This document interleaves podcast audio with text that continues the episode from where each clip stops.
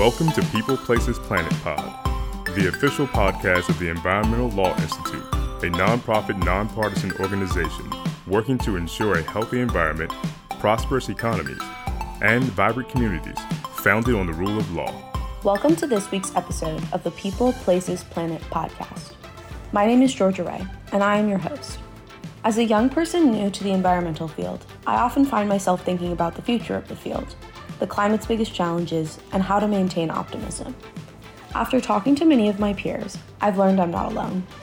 In today's podcast, I am honored to welcome Shela Chowdhury, one of my colleagues here at ELI who just finished up two years as a research associate and will be attending Yale Law School in the fall to pursue a career in climate justice.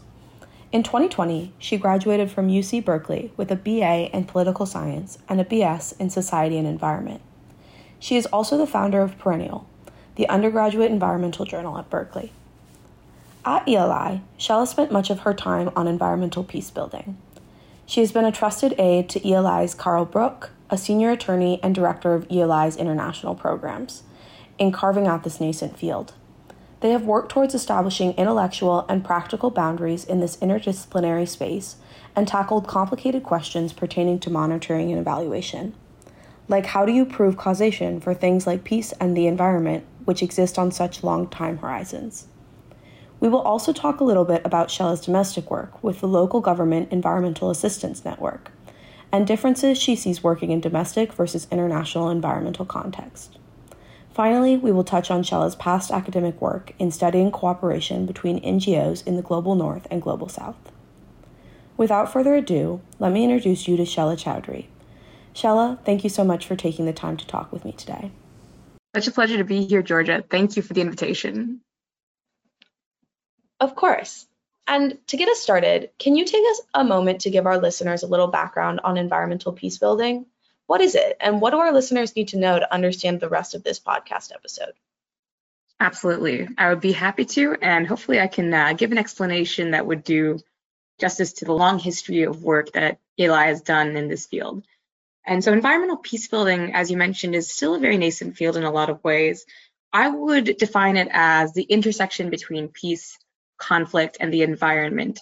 Interventions in environmental peace building tend to focus on the relationship between peace, conflict, and the environment, either figuring out how natural resource management can play a role in facilitating peace, but also thinking about how peace and conflict impact the natural environment. For example, of course, the consequences of, you know, uh, interstate conflict or armed warfare on the natural environment. And so it really focuses on in on those two different aspects and tries to think about what we can do uh, in the community to help facilitate peace and protect the environment at the same time with synergy. That sounds like really interesting work. And I know you, in particular, have been involved with creating standards for monitoring and evaluation in this field. Could you give us an example of good environmental peace building methods, as well as a strategy that maybe hasn't worked so well? Yeah, that is a great question. So, one of the interesting things about taking on work in such a growing and new field is that the body of literature and the way of doing things in this field is still very much being established. And so, in particular, anyone who's worked uh, with an organization like the Environmental Law Institute or similar organizations that do direct interventions has had to do what's called monitoring and evaluation. We call that M&E for short. So the process of reporting, um, you know, taking accountability, showing your funder how the funds have been spent, and also communicating impacts to the rest of the world and to other people in the field. And so I think that this is a particularly difficult question uh, in the environmental peace building field where you're dealing with a lot of intangible concepts. So, for example, we can say pretty easily and pretty easily measure how much land has been covered by an environmental intervention. So, for example, it's not too hard to, or difficult to say, like, I've planted such and such number of trees, or like, we've managed this many hectares with this um, farming method but it can be very, very difficult to figure out what impact that has on the relationships between people. So, for example, one might have a hypothesis that involving two conflicted groups together and managing a natural resource might increase cooperation and trust between those groups. But it's very hard to show causation in that situation, right? Like, how do we know it was having them work together on this particular project and that there weren't other factors in the environment or other factors in the conflict dynamic that resulted in the changes we see. And also, how can we even say, you know, how do you measure trust? Questions like that really motivated us to try and figure out a way to collect methods for improving monitoring evaluation in this area. So the purpose of this project that we've been working on at ELI for the last two years has been to create a monitoring evaluation toolkit that practitioners can use. Um, so we've been speaking to a lot of experts, speaking to a lot of different organizations, and just trying to get a sense of what people do, just because the literature on monitoring evaluation for environmental peace building is, is basically non-existent uh, at this point. So in this field where you're establishing these new tools for monitoring and evaluation, are there any examples that you look to in the past of, you know, this group did monitoring and evaluation and environmental peace building more broadly really well, and this group really kind of dropped the ball in terms of environmental peace building or should have been incorporating environmental peace building methods and really didn't? Yeah, so I think part of the reason that this project is so important is because environmental peace building can be such a high stakes situation. When you're working in an area that you know is impacted by conflict, choosing not to spend the time to learn more about that context and figure out exactly what your intervention is dealing with can have really dire consequences. And so one of the important reasons we do monitoring evaluation is to be able to assess what works and what doesn't work in this field. For example, a lot of the work we've done um, with the environmental peace building program, not only with the monitoring evaluation work, but even before that, is about the concept of conflict sensitivity. And so conflict sensitivity is really just the practice of, you know, how well and how thoughtful have you been about incorporating the conflict dynamics into the design of your project and into the implementation of your project. And assessing the conflict sensitivity, I think, is a very important part of monitoring evaluation for environmental peace building. So what's interesting about environmental peace building in a lot of ways is that it's extremely interdisciplinary. And a lot of times, because it's a nascent field, people who are kind of participating in this work might not even realize that they're doing environmental peace building work. A lot of times you might have peace building experts who end up using natural resource management practices and vice versa. You have environmental conservation experts operating in a conflict affected environment. And so one example I think that sticks out as a particularly upsetting and negative situation in the history of environmental peace building um, is a situation that took place at Virunga National Park. And so that project was not an environmental peace building project, despite being an environmental project that took place in a conflict affected area.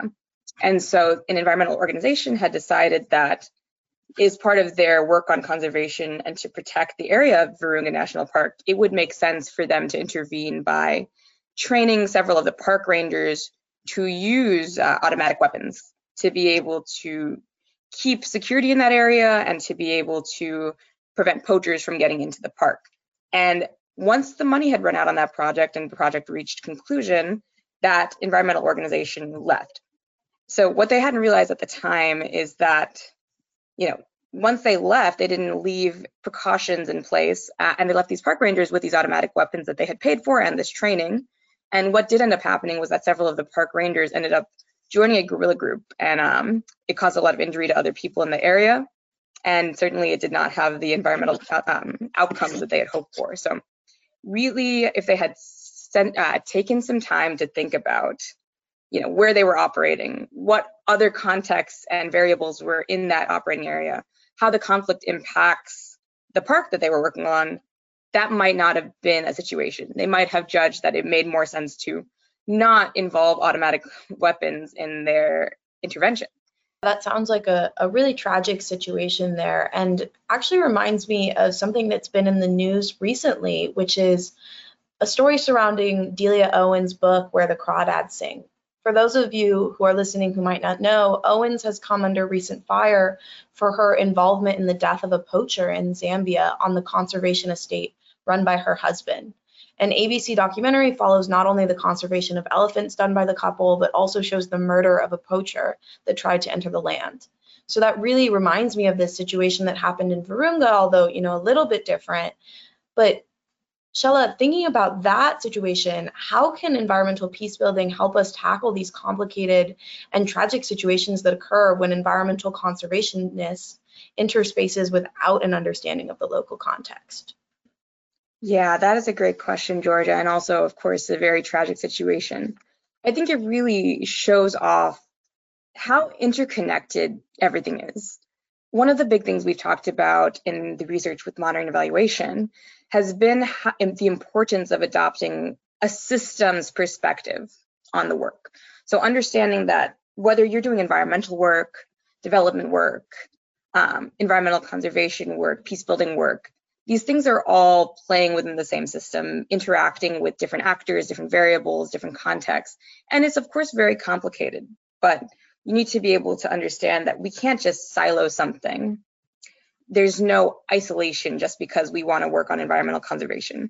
I remember early on in my work uh, at the Environmental Law Institute, hearing someone at a larger international organization say something to the effect of, my job is just to take care of elephants.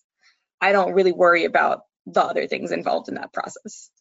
And I think that that's a very antiquated view. I think certainly a lot of young people are starting to understand the way systems work uh, in the context of environmental work. For myself, having been trained in society and environment, which is a relatively newer degree at UC Berkeley, the whole concentration of the degree is how do human systems, how does sociology and society impact the environment and vice versa? These things are all working in tandem together.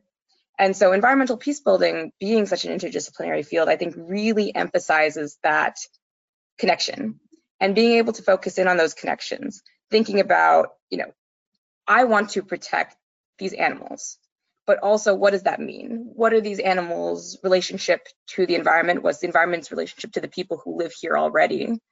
Um, what is my role? What can I do to facilitate protection, not just through violence or through arming myself, but also at root systemic levels? What can we do to improve the relationship between the people who live here and the animals I want to protect, or the environment that I want to protect, or the natural resource I want to protect?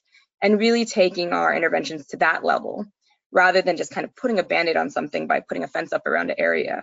I think that that's something that's very important. And I think that an environmental peace building perspective and framework can really help for a person to see how all these different variables interact.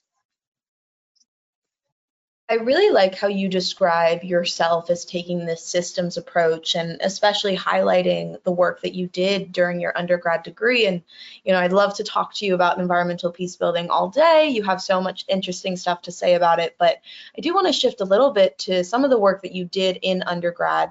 Your senior thesis was titled The North South Divide Challenges to Achieving Equity in International NGO Partnerships for Climate Resilience in Bangladesh. Can you tell our listeners a little more about what you learned about nonprofit cooperation through that project and maybe, you know, how this same systems approach influenced that work? Yeah, definitely. And I can talk about my thesis all day, and it's nice to have the opportunity to do so just because I've been away from that research for a while.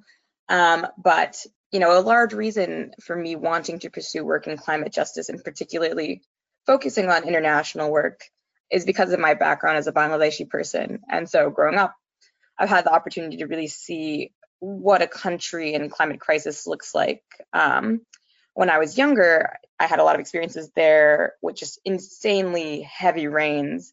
And I think one of the things that really impacted me was just, you know, seeing an entire flooded street, hearing about the way people have lost people in those conditions, why people have been injured by those conditions, and understanding as I grew older that it's very connected to the lifestyles that we live here in the global north or the power structures that we have here in the global north or the corporations that we have here in the global north. I've always been really interested in that connection um, and trying to figure out how we can stabilize it how we can make conditions not only safer and more climate resilient but also more equitable and so my thesis was really an opportunity for me to uh, inspect a part of the international system that I think most people have an assumption is inherently good-hearted, and certainly I think it is. But NGOs, and particularly the relationship between NGOs in the global north that often have more resources, often have a little bit more freedom, um, and oftentimes are doing a lot of work to interact with uh, forces in the global south are very different in a lot of ways from uh, organizations that are fixed in places like Bangladesh that tend to have fewer resources. Um, you know, oftentimes populations might not be as interested, or they might have a lot more restraints on what they can do just based on the laws in their home country. So for me, one thing I had heard actually a lot about growing up was kind of a little bit of, mm, I don't know what the right word is, maybe frustration um, that people in Bangladesh have had working with partners in the global north. So I actually have a lot of intimate family connections who, who work with larger NGOs in Bangladesh, not in environment, but in other development areas, who have stated a lot that they haven't felt they have a lot of agency over their agendas or get frustrated with the way you know they've had to handle reporting mechanisms with their global north partners. And so i really wanted to see if that was going to be the case in the relationships between different environmental ngos working on climate change. And so during my undergraduate years i had the opportunity to sit down with a few practitioners both from the global north uh, and from bangladesh who do that kind of work just to talk about their relationship with their partners on either side of the aisle and to hear what they had to say. And so I definitely got the sense that people in the global north tend to feel that there's a growing move towards equity, that you know they, we really conquered this kind of white savior mindset and that we're moving towards very equitable, conversation-based, dialectic partnerships. Now, the feeling I got from people in Bangladesh uh, was very different than that. So while there's definitely been improvements over time, overwhelmingly I heard from practitioners who work at environmental NGOs in Bangladesh that they don't really feel like the NGOs or funders that they work with from the global north view them as equal partners. They often feel like they are funders and they are just sources of money that have to be placated to ensure that they're able to do the work that they want to do. And so, in particular, I think the things that really, really stood out to me were just the kinds of burdens that come from things like monitoring and evaluation that are required by global northern partners.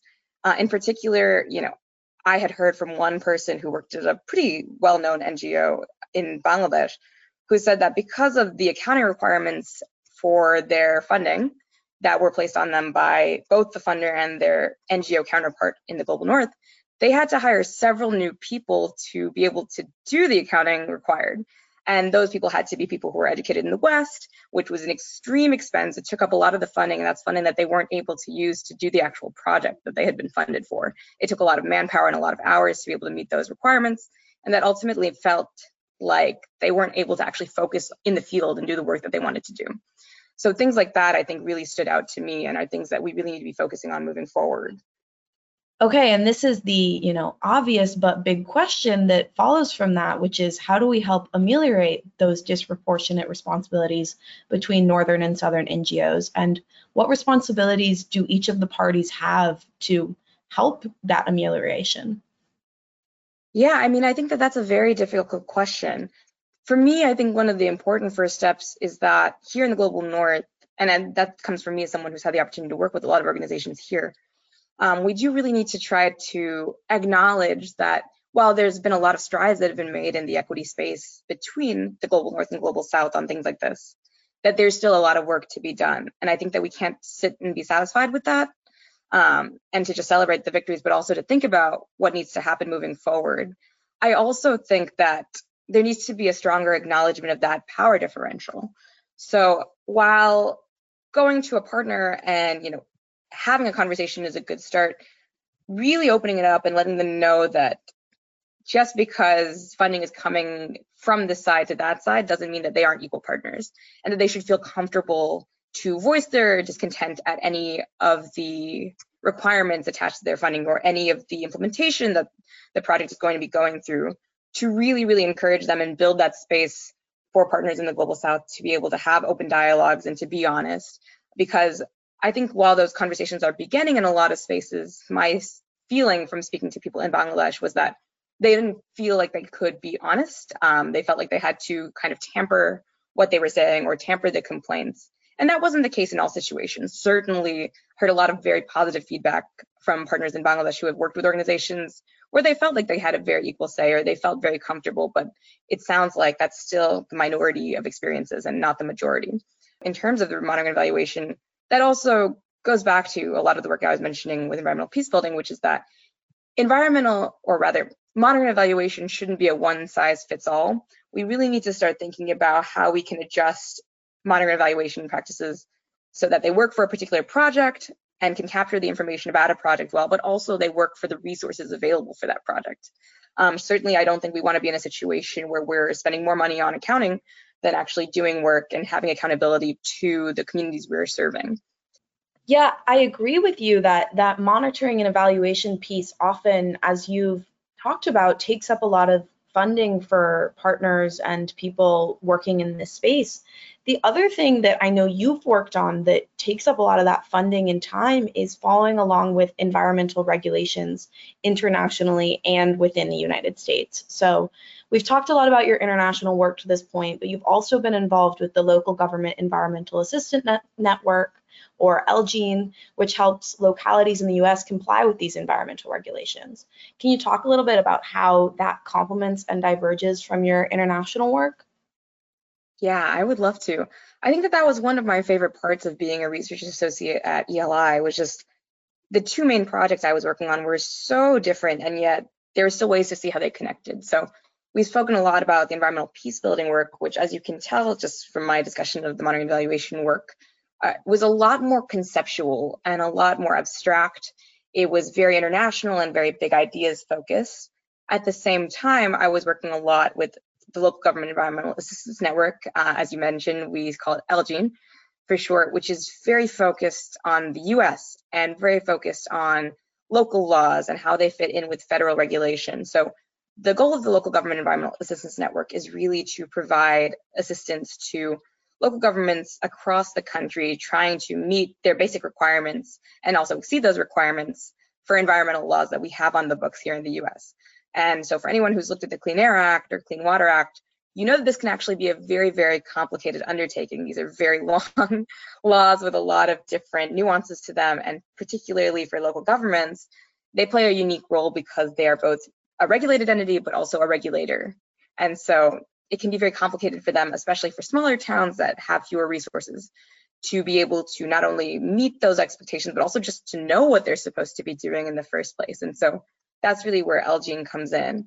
And I think it's lovely to be able to see at the technical level how these things work and to kind of figure out what kind of complaints come in because a lot of times I think we think about just trying to pass laws that work. But already we have so many really great environmental laws on the books here in the States. Just being able to meet those is a very important next step. And so I think it's been a really nice complement to the international work because when you're working at a very large more abstract level and you're not working with a particular place or community, it helps to have that experience to be able to say, okay, I'm hoping that this outcome will happen in the abstract. And what does that look like at the ground level? So with the monitoring and evaluation work, for example, it's very easy to say in the large picture, we need monitoring evaluation that's more comprehensive. But at the technical level, what does that mean? For someone who's going to be completing that work, what does that mean? and you know being able to sit down and hear about the kinds of issues that people run into with reporting for clean water act uh, regulations for example it helps me to get a sense of what kind of difficulties people are coming against when you are working with a low resource environment and you are trying to do a million things at once and it helps to kind of make things more realistic in that aspect so seeing the way these different pieces come together how the little technical bits and little individual experiences of people working at a small local level builds up into those larger international pieces and the loftier goals that we talk about as a global population has been a really wonderful experience. That is great that you've been able to see those parallels and really those surprising parallels, things you didn't expect to see. And one thing you actually said to me one time is that a benefit of working at ELI is you never know the ripple effects a project can have. Can you talk about, you know, something you worked on that ended up taking you in a direction you never imagined and how that impacted your personal path? Yeah, I really appreciate hearing that. And I do think that that's been one of the really rewarding parts of working with ELI is just the way things move and the way we can have these ripple effects. So I think that that take a really good example of that comes from my work with environmental peace building. So I think that when I first started this project, it was interesting because I had heard about the environmental peace building program when I was still an intern working at ELI. I didn't have the opportunity to work on that project uh, that summer, but I was so excited to be assigned as the RA to be on environmental peace building when I started. And I think in my mind, coming into this work, it seemed like this very large, abstract, as I mentioned, very intangible thing. There's so many pieces to it. It talks about these very lofty concepts like peace. Um, you know, it's hard to define what peace is exactly, right? And so I kind of imagined that it would be very theoretical, very framework based, like not a lot of concrete examples to work with. And then being able to work on the monitoring evaluation project, it really broke down for me how technical this work is and to really think about you know the different small pieces that come together to make up any intervention. You know when we talk about something like peace what are the pieces of that? What actors are involved in that? What are the, what are the dynamics that create peace? What kind of work has to go into that? How does that connect to the environment? What is what are the pieces of the environment that people are interacting with? How does that impact their relationship and then just talking to individual people, getting their experiences of how their perspectives make up those concepts, how people view peace, how people view the environment, I think has been a really, really interesting part of the work here. And so much of the monitoring evaluation work has talked about this idea of unexpected consequences, how you can kind of work up to a project and you spend so much time thinking about what will my project be, what will its impacts be, and you can end up having a completely unexpected impact. Now, of course, as I mentioned, those can be negative ones, like we talked about at Virunga, but a lot of times they can also be extremely positive. I can remember an experience with monitoring evaluation work uh, early on where we had decided to have a consultation to talk about and hear what people would actually want from a toolkit on environmental peace building monitoring evaluation. And the conversation flowed naturally. People were talking and excited about the idea of it. And one thing led to another, and people ended up expressing to us there was this huge interest in having a typology of environmental peace building, actually working to fully define the parameters of what makes up an environmental peace building intervention, really having a defining seminal piece of literature that discusses what environmental peace building is and what the boundaries of it are. And it was so exciting to be able to sit in like this nascent field. And when we had been talking about something that was so technical like monitoring evaluation and so nitty gritty that the conversation would loop back to this large abstract seminal document again. The way that just you know the conversation took us to a place and that led to the idea for a whole other project. I think it's really interesting to see how these different conversations that you have can be so influential in different ways. And for me in particular i think it really helped me to figure out what i would want to do moving forward. I think coming to the environmental law institute my career path has always been pretty, I've been pretty confident that I want to work on climate change. And I wasn't necessarily as confident that I wanted to do that from a legal perspective. But I've been able to see the technicalities of the law and the differences that particular words and the particular ways we shape regulations and policies and the way we put words to paper to define what we want um, to figure out those impacts. How everything very large and lofty starts with these really small details was fascinating to me and it really really showed me that I wanted to work in the legal space of this of this movement. Yeah, and that is a great transition because you are going to law school next year and I would love to talk a little bit more about that, you know, what you hope to gain out of that legal education and also as you continue in this space, you know, you're planning to be here a long time, you're investing a long time in law school. How do you stay optimistic in the face of climate change? Yeah, I think that that's the question on everyone young person's mind these days. Um, I think it's fair, honestly, to not always be optimistic. I think we see a lot of really negative things happening. And I think it's very hard to to sit with that and, and try to find good in it. But for me personally, having dedicated my life and my career to working on environmental issues and particularly working on climate change, I think it's hard not to be inspired by the kind of work people do and the kind of passion that people bring to this work. I had the opportunity um, working with environmental peace building to go to the United Nations Stockholm Plus 50 conference in June. And it was a very life changing experience in that there was so much energy. And people are very realistic. They're very aware of the practical experience we're having of the way that you know we're coming closer and closer to the 1.5 uh, degrees of warming that is such a seminal tipping point. And yet regardless of that people are thinking of a million new ideas of how to work better more efficiently how to work harder where we can make changes how we change our approach what the international level can do what the local level can do what activists can do what legal scholars can do you know making changes in every facet of the way we work. I mean, monitoring evaluation is something that I would never have thought of as an undergraduate as being particularly important to the movement, but it is so important that we sit and assess the way we do things and figure out how to do them better. And so being able to make an impact in a part of the movement like that has been extremely rewarding and one that I wouldn't have thought about earlier. And being able to realize that there's so many more ways that we can make changes and that we can make things better we're finally starting to see movement here in the US on climate legislation. And I think that that's a reason to feel hopeful that things are going to continue to, at least in some ways, improve, and that if not mitigating climate change, at least we can work really hard to build our resilience. Yeah, and what a lovely note to end on um, that positive change in the United States that we are starting to see. So I have one final question for you, and that is if people want to learn more about any of the things you talked about today or be more involved in this type of work, where should they go? Great question. Well, obviously, I'm happy to plug all of the resources that the Environmental Law Institute puts out. Um, if you want to learn more about the environmental peace building work we do or to be more involved in the environmental peace building work we do, I uh, highly recommend you check out the Environmental Peace Building Association at environmentalpeacebuilding.org.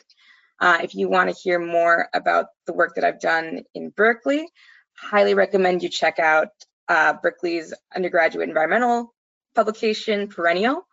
And if you want to reach out to me and have a conversation about what you think a law student should be doing moving forward or any ideas you have about what Yale Law School can do in this uh, context and in this work, please feel free to reach out to me over email as well. Shela, thank you so much again for joining us. I've learned a lot. Thank you so much for having me, Georgia. It's been such a pleasure to catch up with you. Thank you for tuning in to People Places Planet Pod, brought to you by the Environmental Law Institute. We would like to hear from you, so please send us your questions, comments, and ideas to podcast at eli.org. And if you're interested in learning more about our work, attending one of our events, reading our publications, or becoming a member, please visit our website at www.eli.org.